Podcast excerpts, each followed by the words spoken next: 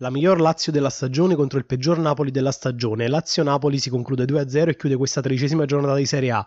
Mimmo, opinioni? Eh ragazzi, è stata veramente una brutta partita, pessima, ci ha suscitato più di un'emozione negativa e non è mai buono quando questo succede. Con noi oggi ci sarà anche il professore dottor Alessandro Zimmaro, detto anche il Giampiero Mughini di Pallonetto Podcast. Ciao ragazzi, oggi mi vorrei attaccare all'arbitro, ma penso che sarà impossibile. Sono veramente amareggiato. E detto questo, sigla.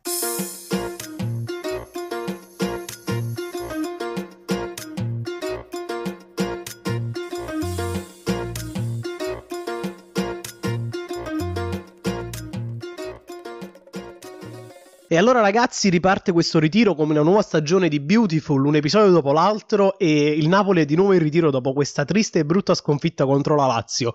Uh, in questo Napoli chi è Ridge?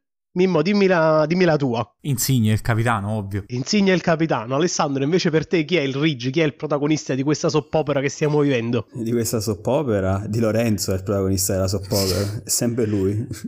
E casomai ci fosse un assassino in questa soppopera, sappiamo già tutti chi, chi potrebbe essere. Il nostro caro terzino Mario Rui, il primo indiziato. Però diciamo che lasciamo sciogliere questo, questo, enigma al nostro allenatore, il nostro mister Gattuso, che sarà il nostro, non lo so, il nostro Poirot, il nostro tenente Colombo che in questo ritiro dovrà provare a migliorare quello che sono i limiti di questa squadra che è scesa in campo contro una Lazio veramente esuberante, però ci sono stati degli errori individuali in questo Napoli che hanno portato alla sconfitta, ma anche a un gioco veramente pessimo. E non mi sento di dare tutta la colpa alle assenze, però come già dicevamo prima nella puntata, io e Mimmo, ho visto un Napoli che non, non, è assolutamente in grado di far girare la squadra senza quella che è la presenza del nostro capitano in campo. Diciamo che ci sono due punti su cui penso ruoti la discussione que- attorno a questa partita. Uno, um, le, gli errori di individuali della squadra che hanno portato al gol della Lazio, nella fattispecie quello di Mario Rui sul secondo gol mi sembra abbastanza evidente e nel primo insomma lì eh, dipende da come si vuole difendere e dalle impostazioni che dà il mister ma certamente uno che deve chiudere su Marusic che crossa con troppo libertà e un altro tra Maximovic e Koulibaly che deve certamente mantenere una marcatura più, più stretta su Immobile che dimostra- aveva dimostrato solo pochi secondi prima di potersi girare in un lampo e fare cacciare un tiro veramente dal cilindro che insomma già, già lì ci aveva graziato. Quindi Diciamo, questa penso sia la, una parte della discussione, l'altra parte della discussione penso sia ovviamente uh, le assenze, quanto hanno pesato e come far girare questo Napoli perché effettivamente uh, diciamo le assenze comunque ci sono in un campionato non colpiscono solo noi colpiscono tutte le squadre e chi riesce a far fronte meglio a questi periodi insomma di magra poi ovviamente ne esce più forte alla fine del campionato Alessandro, tu invece cosa ne pensi di quello che è stato l'andamento del gioco di questa partita? Perché purtroppo il Napoli andando in campo con quello che dovrebbe essere, diciamo, il secondo attacco, visto che la maggior parte dei giocatori erano fuori, si è comportato ed è stato, secondo me, anche limitato da quello che è il rapporto tra attacco e centrocampo. I tiri ci sono stati, ma non sono bastati e non sono stati cattivi. Qual è la tua impressione sul, sul gioco offensivo di questo Napoli? È un solo aggettivo che è quello di imbarazzante. Cioè, ieri non c'erano idee proprio in mezzo al campo. Poi ho visto una squadra che una volta preso, cioè a parte già è scesa in campo male, perché i primi dieci minuti abbiamo, la Lazio non ha segnato, ma è andata comunque vicino al gol. E poco dopo, cioè dopo il gol subito, io non ho visto questa grande reazione che ci doveva essere. Il Napoli ha continuato a non tenere il campo, ha continuato a fare delle azioni che a parte il tiro di Fabian non c'è stata questa tiro di Fabian che poi vabbè poteva fare molto meglio, poteva fare come Felipe Luis eh, ha fatto nel secondo tempo ma come al solito sempre gli stessi problemi vedo, cioè manca mentalità e in fase difensiva vedo sempre le fasce che non esistono, cioè noi difendiamo a due praticamente perché il terzino destro e il terzino sinistro non sanno cosa vuol dire marcare e difendere. No, ma ieri tra l'altro c'è stato un momento della partita in cui mi sembrava addirittura che stesse giocando Fabian Ruiz terzino destro al posto di Lorenzo penso nell'improbo tentativo di uh, cercare di tenere bassi gli esterni della Lazio, il mister abbia fatto alzare di proposito di Lorenzo da quel lato, ma è stato veramente un suicidio perché praticamente ogni ripartenza di Lorenzo era sempre in ritardo su Marusic, proprio in ritardo non solo diciamo ovviamente nel temporale, ma anche di condizione rispetto al, all'esterno della Lazio, quindi insomma veramente una scelta che non ha pagato, credo. Vabbè, le partite sono fatte sia di scelte sbagliate che di scelte giuste. In questa partita, secondo me, non ne abbiamo azzeccata nessuna. E tutti gli interpreti in campo hanno fatto, secondo me, proprio del, del loro peggio, partendo anche da quelli che sono stati i giocatori simbolo di questo Napoli nelle ultime stagioni. La partita di Koulibaly, che di solito spicca su tutti nella difesa, anche è stata estremamente penalizzante, non ha dato il massimo, non è riuscito a contenere quello che è stato l'attacco della Lazio per tutta la partita, finché è rimasto in campo. Poi questo sa, sa, più a voi che siete più diciamo esperti su quello che possono essere le, le impostazioni tattiche di una partita ma io, ma io non ho visto sono non sei d'accordo? d'accordo su questa cosa no perché Come penso mai? che Koulibaly ieri sia l'unico che abbia tentato di fare qualcosa in fase difensiva onestamente cioè, è chiaro che non può difendere da solo, quando soprattutto Bakayoko passeggia in mezzo al campo, Fabian non sa cosa sia la fase difensiva, i due terzini non esistono, cioè io lo, me lo immagino, capito? Sembra un soldato in un deserto da solo praticamente. Vabbè, è vero, insomma, Koulibaly penso che ieri alla fine, diciamo, fino a, cioè, fino a quando ha giocato, ha più o meno espresso un buon livello di gioco, anche se possiamo dire che quella munizione banale su Caicedo poteva essere evitata, ha rischiato il cartellino rosso, però diciamo al di là di, questi, di queste sbavature poi uh, soprattutto quando è sembrato riprendere un po' confidenza dopo quell'infortunio che aveva accusato è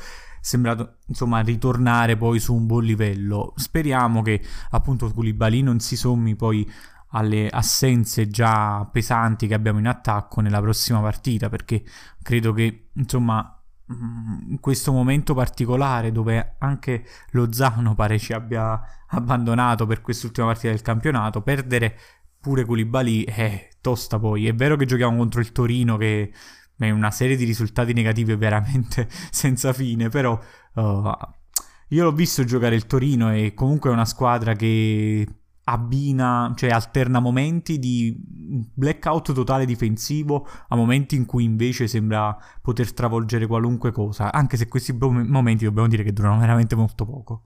Comunque ti posso già Ma... anticipare che Koulibaly mancherà la prossima partita. Eh, è sicuro questo. Cioè, Benissimo. Ci sono poche speranze di vederlo. Vabbè, diciamo che la prossima partita andiamo a giocare con quei ragazzini. Vediamo se qualcuno si vuole tesserare a volo a volo col Napoli. No, no, no, no, lui non, non, arriviamo ai livelli di Casertana.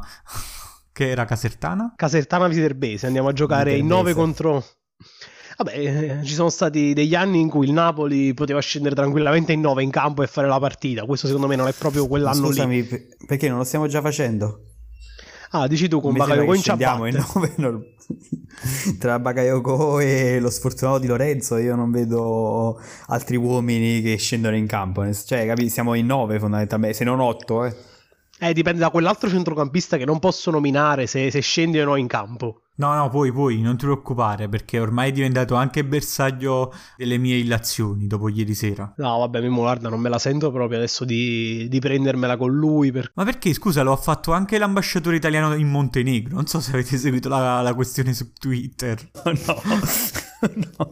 Esattamente per questo, non voglio finire in un caso internazionale, non ho proprio diciamo, la possibilità economica di mantenere questi avvocati, dopo finisce che devo devo parlare con, con, Macron, devo parlare con Conte per cercare di apparare questa situazione e poi non voglio parlare con il ministro degli esteri Luigino Di Maio perché veramente non me la sento di parlare con un altro incompetente. Oh, però è divertente la questione di Fabio Ruiz al centro di questo intrigo internazionale.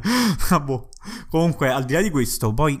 Um, io vorrei un attimo ritornare sulla partita con la Lazio, poi prima di mm, cercare di capire che cosa potrà invece dirci la partita col Torino, ma per dire solo che Secondo me veramente l'errore e il grande equivoco di questo Napoli nasce dal, dal modulo perché ieri, cioè nel senso noi abbiamo varato questo 4-2-3-1 per far coesistere Mertens e Osimen insieme in campo. Ieri mancavano sia Mertens che Osimen. Non avevamo chissà quante punte a disposizione, tanto è vero che abbiamo sostituito Lozano con Elmas, uh, Politano con Elmas, scusate, mi chiedo, ma perché ieri quindi abbiamo giocato con questo modulo e non abbiamo messo invece un 4-3-3 che magari ci poteva dare più dinamicità, più velocità a centrocampo, aveva, poteva darci anche più soluzioni perché insomma avremmo avuto un equilibrio tattico con i tre centrocampisti che la Lazio schiera perché ieri c'erano Milinkovic, uh, Escalante e, Lu- e Luis Alberto a centrocampo quindi insomma anche tre palleggiatori mediamente forti eh, insomma, insomma, forse sarebbe servito di più, non credete? A Mimmo non c'ho la palla di cristallo, cioè questa cosa la possiamo dire dopo la partita. Cioè, capi, se tu vedi la partita solo sulla carta, per quanto puoi preparartela, per quanto puoi vedere quello che è l'andamento del, del gioco in corso, ma queste sono cose che puoi parlare di cui puoi parlare solo dopo la partita. Cioè, né io né tu né Gattuso teniamo a cartomante nello spogliatoio. Anche secondo me il Napoli dovrebbe fornirsi di, di un indovino. No? So, vediamo, dobbiamo vedere se il Mago Dauri è disponibile e ci dice eh, come ci dobbiamo mettere in campo quando non, non abbiamo idee, quando non sappiamo cosa fare. Quindi non lo so. Professor Zimmer, non è che dice. Io penso che ieri qualsiasi giocatore sarebbe sceso in campo, se non fosse stato Maradona avrebbe fatto molta differenza. Cioè ieri serviva Insigne, è palese che è il giocatore che riesce a dare un'anima a questa squadra, se manca anche Mertens fondamentalmente. Ma insomma è giusto anche perché sono i giocatori comunque senatori del Napoli, cioè dopo lui, loro due c'è Koulibaly solamente, ma... Non, non, c'è nessuno che si prende, capito, sulle spalle la squadra, ci ha provato Lozano nei suoi limiti fondamentalmente, ma non vedo altri giocatori che possono svolgere questo ruolo. Insigne è troppo importante. Vero, però credo anche che Lozano ieri sia stato praticamente l'unico a salvarsi, non trovi? Sì, sì, no, no, ma io sto dicendo, dico, vabbè, Lozano stato, ha giocato bene ieri, è stato probabilmente il migliore, però di quello che dico io è che comunque serve un giocatore che abbia carisma. Lozano non l'ho mai visto incitare i compagni di squadra, capito? Cosa che ho visto fare a Mertens e uh, Koulibaly e Insigne e c'è bisogno di qualcuno che si faccia sentire e dia la carica, soprattutto se Gattuso sta in banchina ed è diventato capitano uncino praticamente. Ma quindi Alessandro sta insinuando che se ieri avessimo giocato con Reina a porta col suo carisma avremmo vinto la partita? Con i tiri subiti, tanto non abbiamo subito tiri che avrebbe potuto parare, direi, boh, non lo so, può essere. Cioè, secondo me serve una persona di carisma eh, nel, nel campo, fa la differenza. Guarda Ibrahimovic nel Milan